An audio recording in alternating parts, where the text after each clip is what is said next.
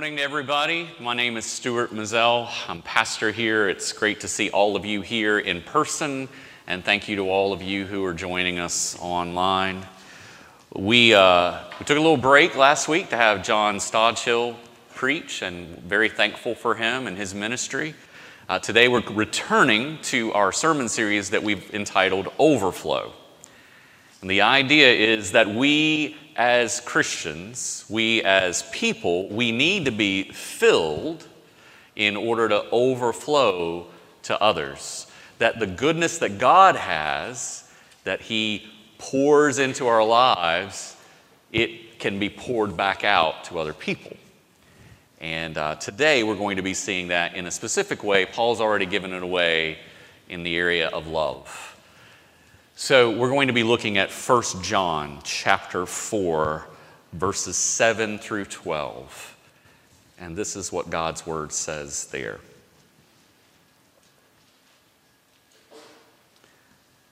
Beloved, let us love one another, for love is from God. And whoever loves has been born of God and knows God. Anyone who does not love does not know God, because God is love. In this, the love of God was made manifest among us, that God sent His only Son into the world so that we might live through Him. In this is love, not that we have loved God, but that He loved us and sent His Son to be the propitiation for our sins. Beloved, if God so loved us, we also ought to love one another. No one has ever seen God. If we love one another, God abides in us, and His love is perfected in us. Let me pray for us.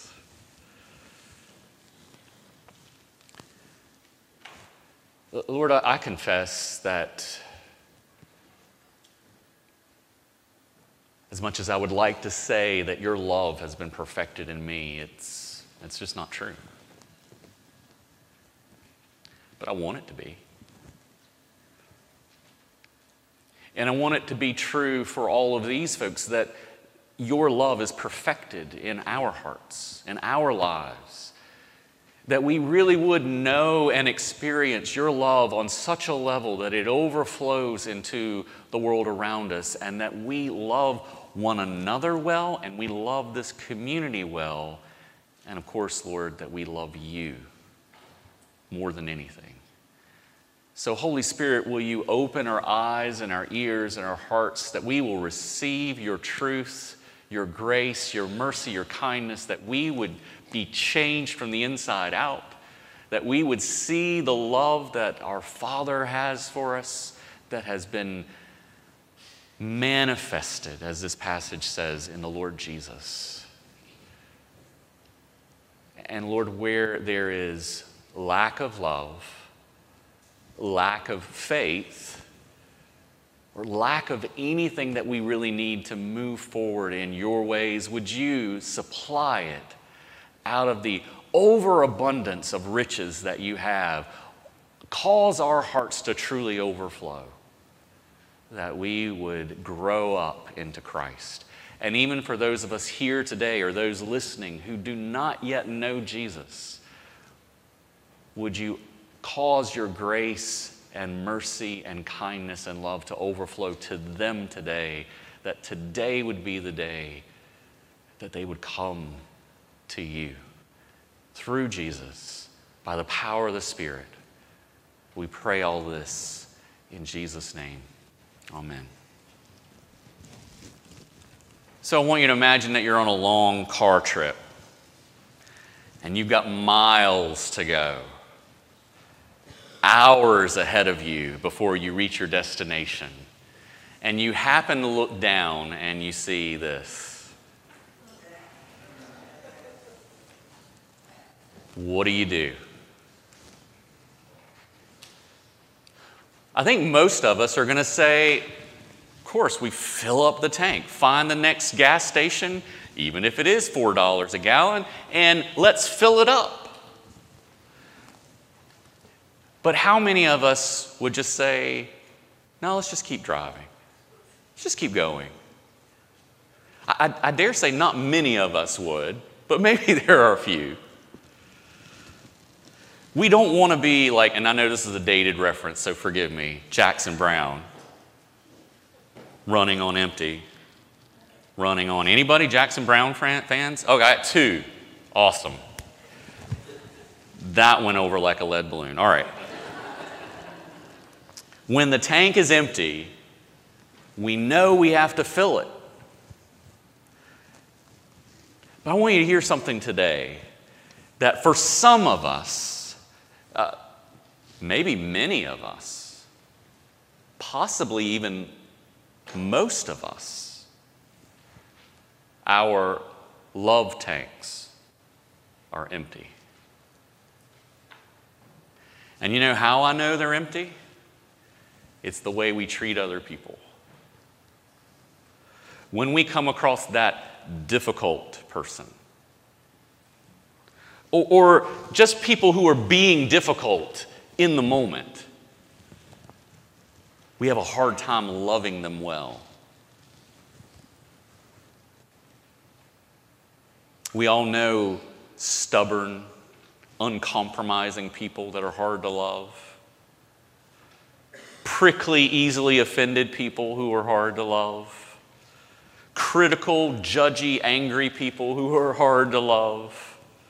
Selfish, self-centered, full of themselves people that are hard to love. Whiny, complaining people that are hard to love. People who have a difficult time admitting they're wrong, who are hard to love.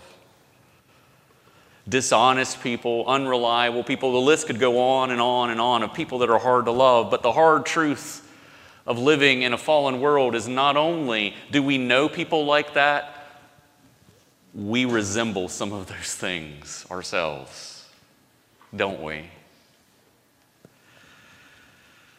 So today we're going to talk about how do we, as people who may have empty love tanks, how do we love people well?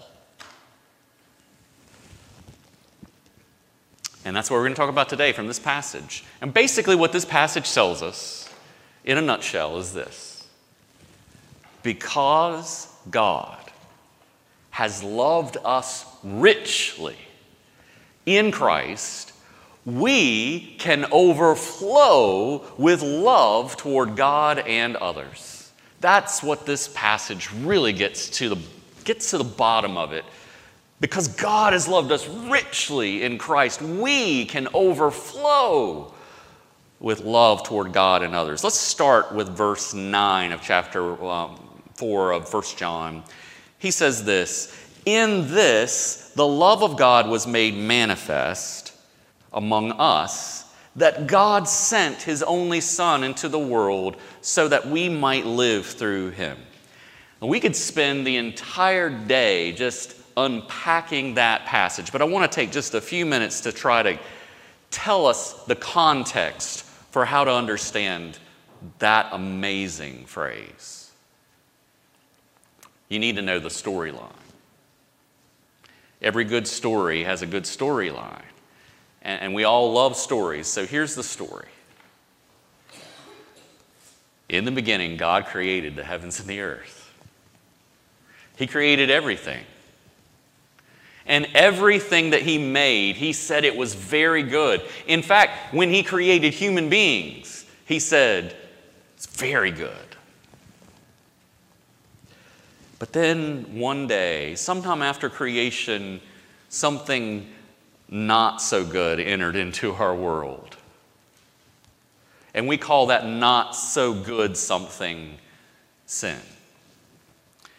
If you're not familiar with the term sin, Sin is basically anything that we do, anything that we say, anything we think that goes against what God has made to be good.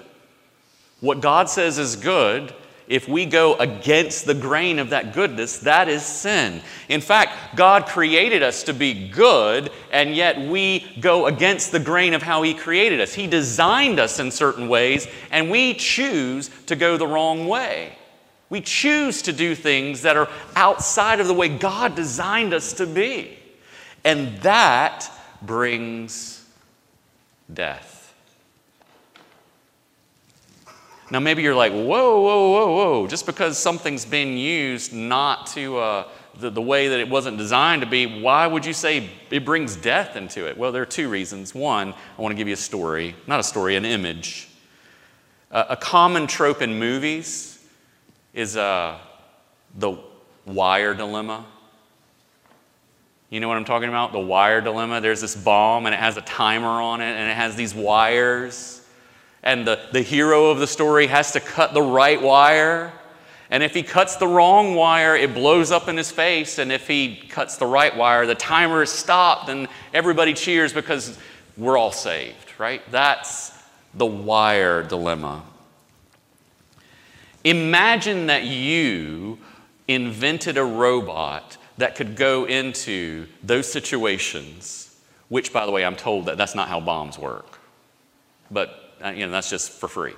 So you invent a robot to go in to see the bomb, analyze the bomb, look and see which wire it is that he needs to cut, and he always cuts the right wire, no matter what. And you invent that robot, and you're saving many lives because of that. And everybody's like, wow, you're such a great person that you created this robot. But then one day, the robot goes into the bomb area and says to itself, robot self, I'm really tired of doing what my inventor created me to do. I would like to do something different today. I think I will. I think I'm going to cut the red wire. And that's the wrong one. What's going to happen to that robot? The bomb's going to blow up in his face. That's a little bit like sin. We think we're just doing it our way. We think it's okay. We think nothing bad is going to happen, but when we sin, it blows up in our face. It may not happen right away, but ultimately it does. That's what sin does. It blows up in our face. As the scriptures call it in Romans 6:23, the wages of sin is death. So we do sin. We get death because that's not the way we were designed to live. We were not designed to be sinners. We were designed to be good. And so every time we go the wrong way, we're going against the grain of the way we were created. And God has every right to say, you know what? This is a failure. What I have created, they've gone the wrong way. Let me just start over. Let me make some new human beings that'll do what they're supposed to do. But that's not what God does, is it? Not for us. No, what we see in this passage is that in 1 John 4:9, in this, the love of God was made manifest among us, that God sent His only Son into the world, that we, those of us who have gone astray, those of us who deserve death on some way, so those of us who have the bomb of sin blowing up in our face, that we might live through Him. That is the good news of what God has given to us in Christ. As a verse that many of you probably already know, John 3:16, for God so loved the world that He gave His only Son, that whoever believes in Him should not perish, but have eternal life. Yeah, when we sin, it blows up in our face and brings death into our lives. But when we look to God, when we look to Jesus, He gives us life. That's part of how He overflows with love toward us. Even though we may deserve to be put on the junk heap, God says, no, I want to make of you something better. And then he goes on to explain this love even more in 1 John 4:10. He says this, in this is love, not that we loved God, but that he loved us. Now, just stop right there for a moment. Notice, we were not the first ones to start this relationship with God. We didn't wake up one morning and say, you know what, I'd really like to love God today. That's not the way this works. God is the one who loves us first. In this is love, not that we loved God, but that he loved us and sent his son to be the propitiation for our sins. Now, I know every one of you is an expert on what the word propitiation means. In fact, I'm sure that if we went on out, downtown Sumter and we saw some people walking by and we say, hey, can you use propitiate in a sentence correctly? Sure, everybody would know exactly what we're talking about, right? No, if you ask someone to use propitiate correctly in a sentence, you might as well be asking them to stand on their head and spit out wooden nickels, because you're going to get the same result, right? Because we just don't use that word. And the person, if you ask them, what does propitiate mean? They probably look at you and like, what am I doing? Am I a dictionary? So what are we talking about in this passage where he says that Jesus Christ is the propitiation for those wrong things that we've done? And one of my frustrations, sorry, I'm getting into like where it really, really hits me sometimes. One of my frustrations with pastors, I can be frustrated with pastors, right? Because I am one. I'm frustrated with myself often. But one of the things I'm frustrated about is when this word comes up, they usually use just biblical explanations, which is great if you already know the Bible. If you know nothing about the Bible, you're probably going, okay, that still doesn't make sense to me. So let me try to give an illustration of what propitiation is in modern day terms. I'm going to walk you through this step by step. So first, imagine that I need to mow my lawn, and so I go to you and I say, may I borrow your lawnmower because I don't have one? And you say, oh, sure, yeah. And I get your lawnmower and I go to my yard and I mow it, and then I bring it back and I say, thank you for the lawnmower. That's it. No problems, no issues. That's wonderful, right?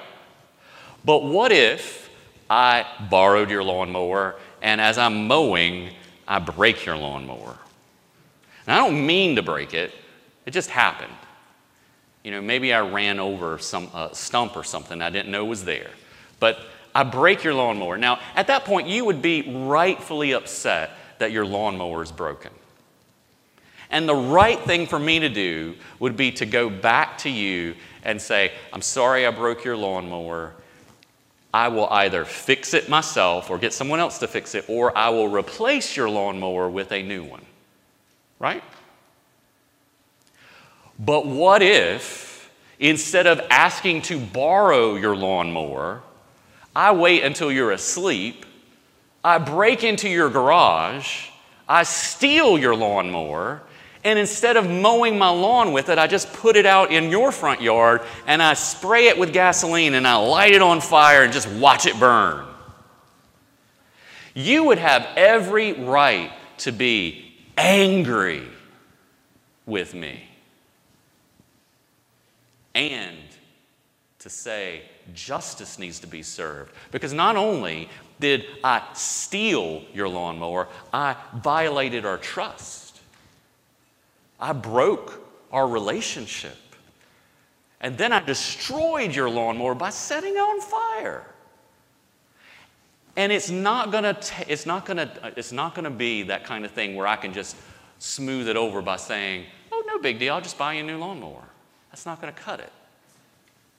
Because I have damaged more than just your stuff.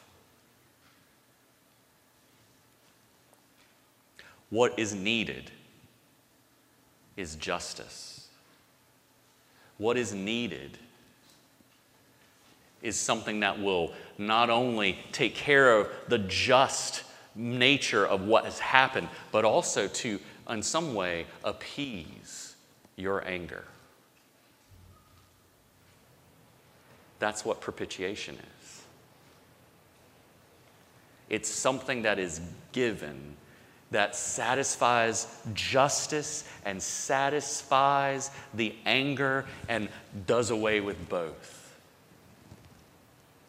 And that is why this passage is so beautiful and wonderful, that we see that Jesus is the propitiation for our sins, because God is the one who is offended and we are the offenders.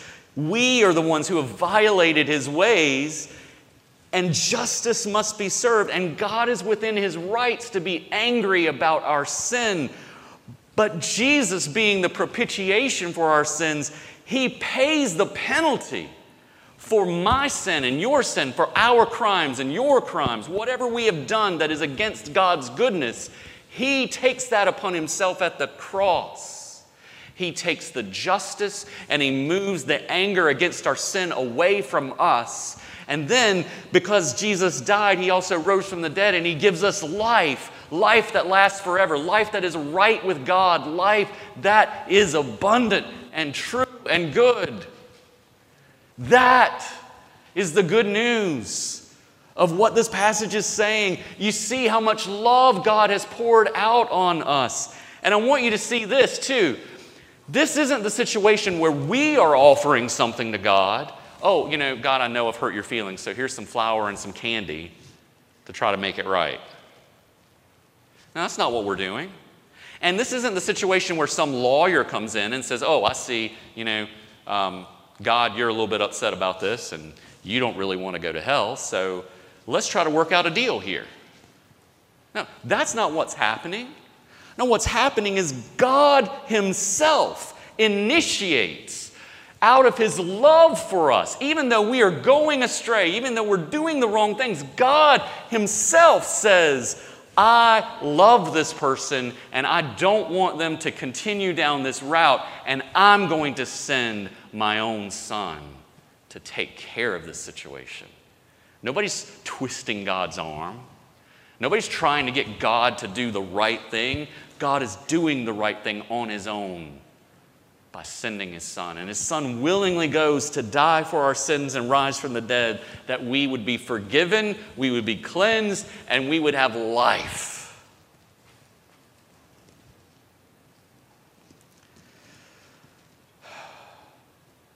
That would be enough, wouldn't it? Just knowing that I'm like a sheep that goes astray, and Jesus has taken on himself the iniquity of my sin. He's taken on himself the punishment. He's taken on me the justice that I deserve. That would be enough to say, wow, God really loves me.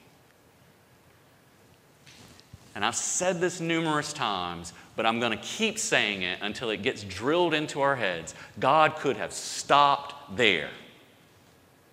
He could have said, okay, I love you enough to have your sins forgiven. I love you enough to wipe your slate clean, but I don't want to have anything to do with you after this.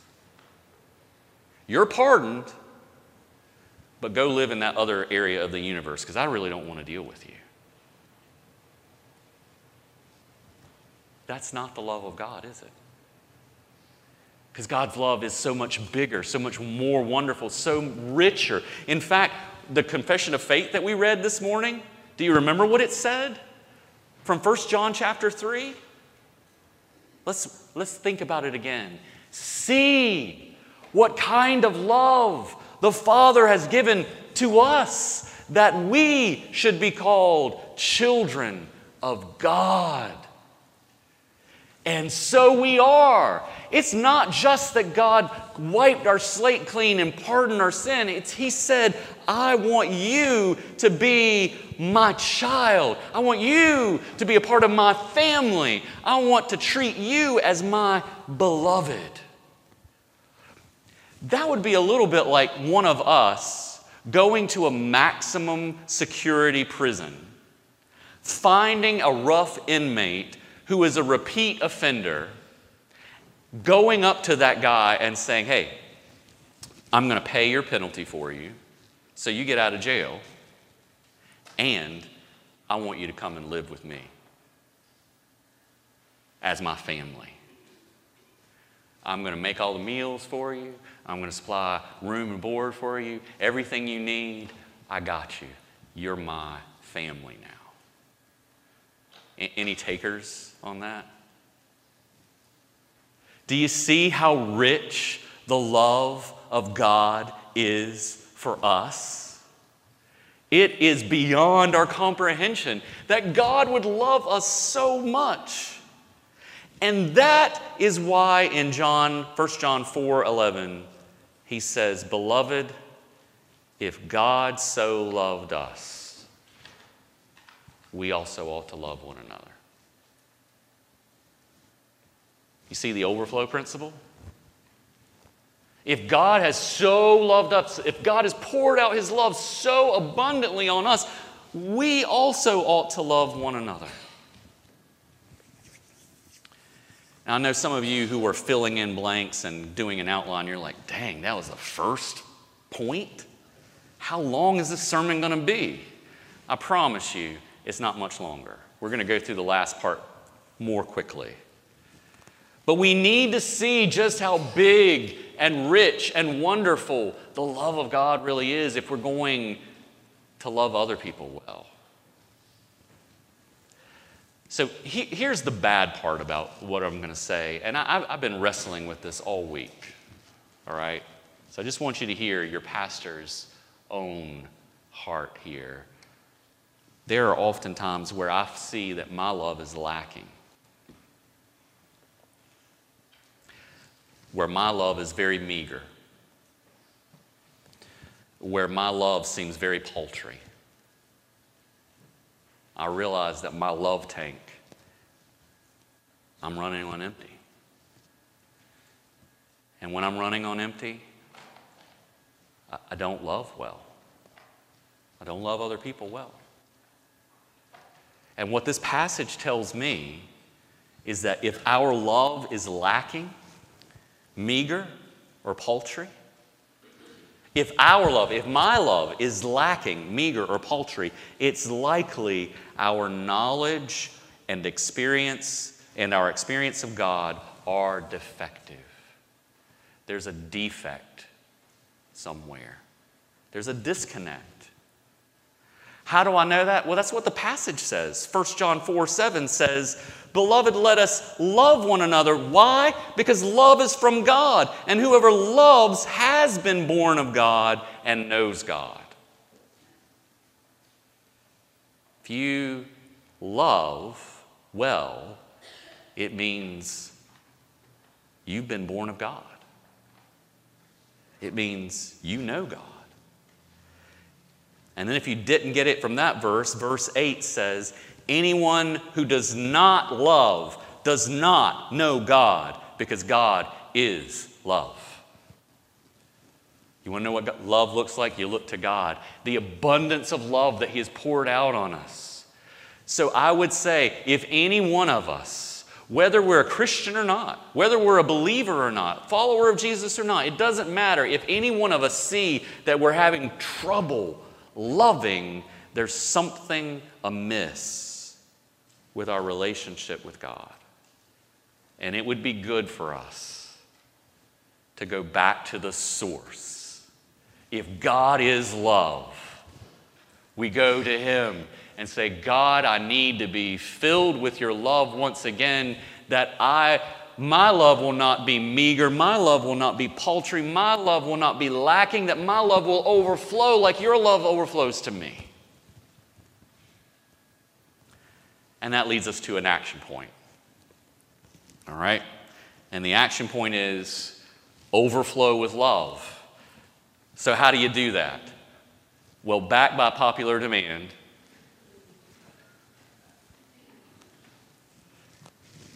oh boy. It's a very manly pink, right?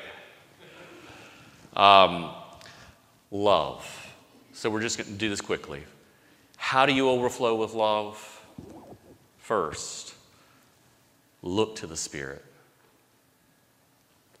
Look to the Spirit. As I read the Scriptures, when I realize, what is it I need to do? I need to grow in love. How am I going to grow in love? Well, the Scriptures tell me in Galatians 5:22, the fruit of the Spirit is love. Okay, so I look to the Spirit and I say, Holy Spirit, I need your fruit.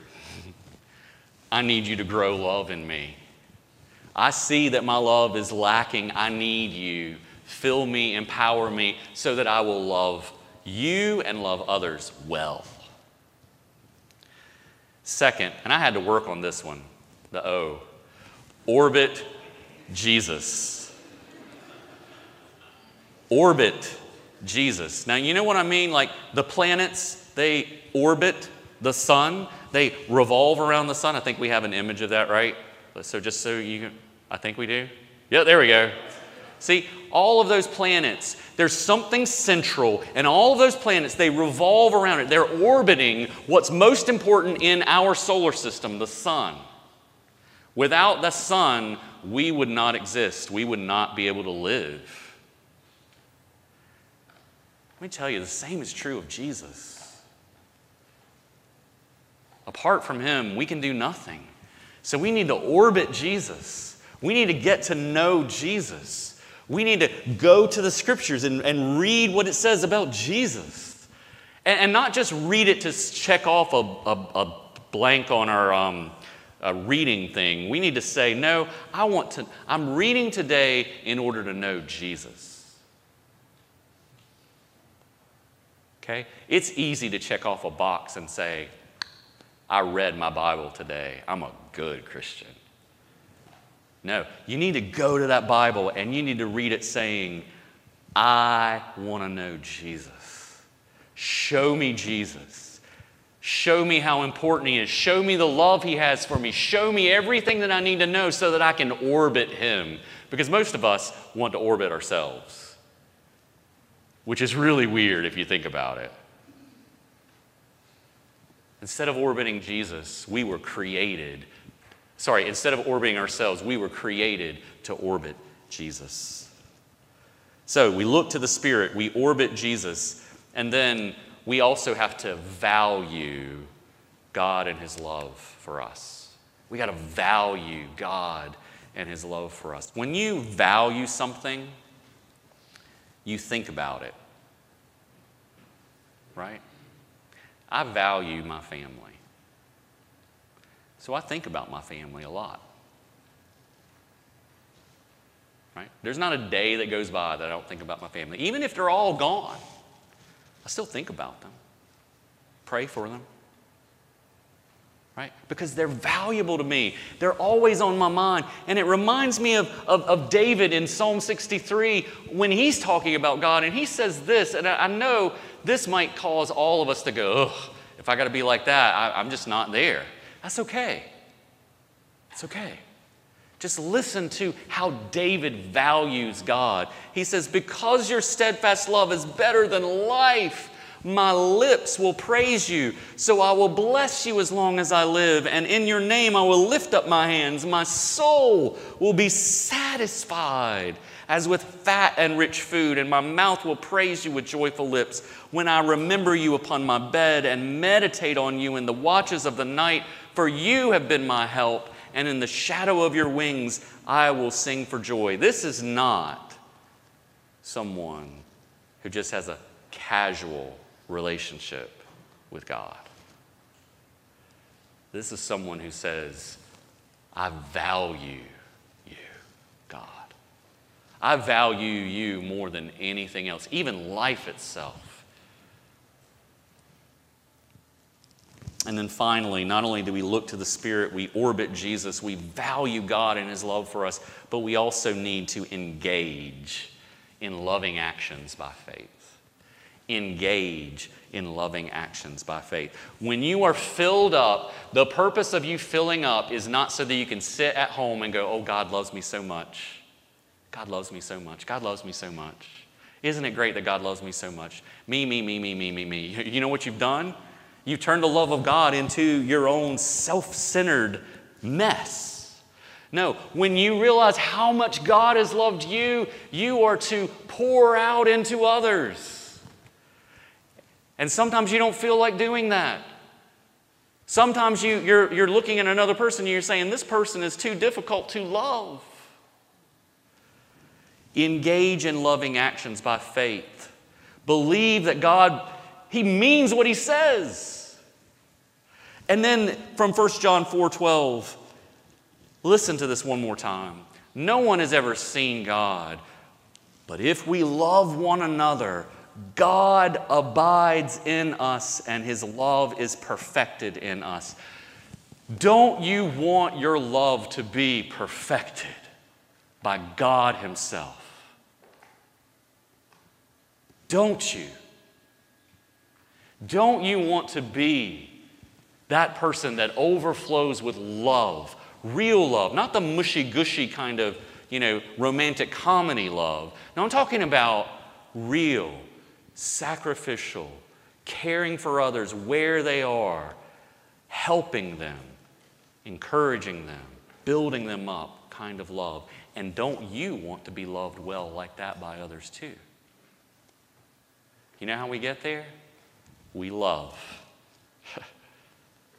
We look to the Spirit, we orbit Jesus, we value God and His love for us, and we engage in loving actions for one another by faith. So, all that being said, let's do something. Let's. We got a last slide? There we go. Let's grow in knowing God's love in Christ so that we will overflow in love to God and others. Let me pray for us. Lord Jesus, we need You. Holy Spirit, we need You. We admit that our love may not be what it should be. In fact, it probably isn't. But we want our love to be perfected. We want to love You with all of our heart, soul, mind, and strength, and we want to love our neighbors as we love ourselves. So Holy Spirit, fill us, empower us, cause us to truly orbit Jesus, cause us to really value the way that You, Father, love us, and then by faith to step out and engage in those loving actions, not trying to keep all that love for ourselves, but to overflow to others. Help us to do this, Lord Jesus, that we would be Your people indeed. And we pray this in Your name and for Your glory. Amen.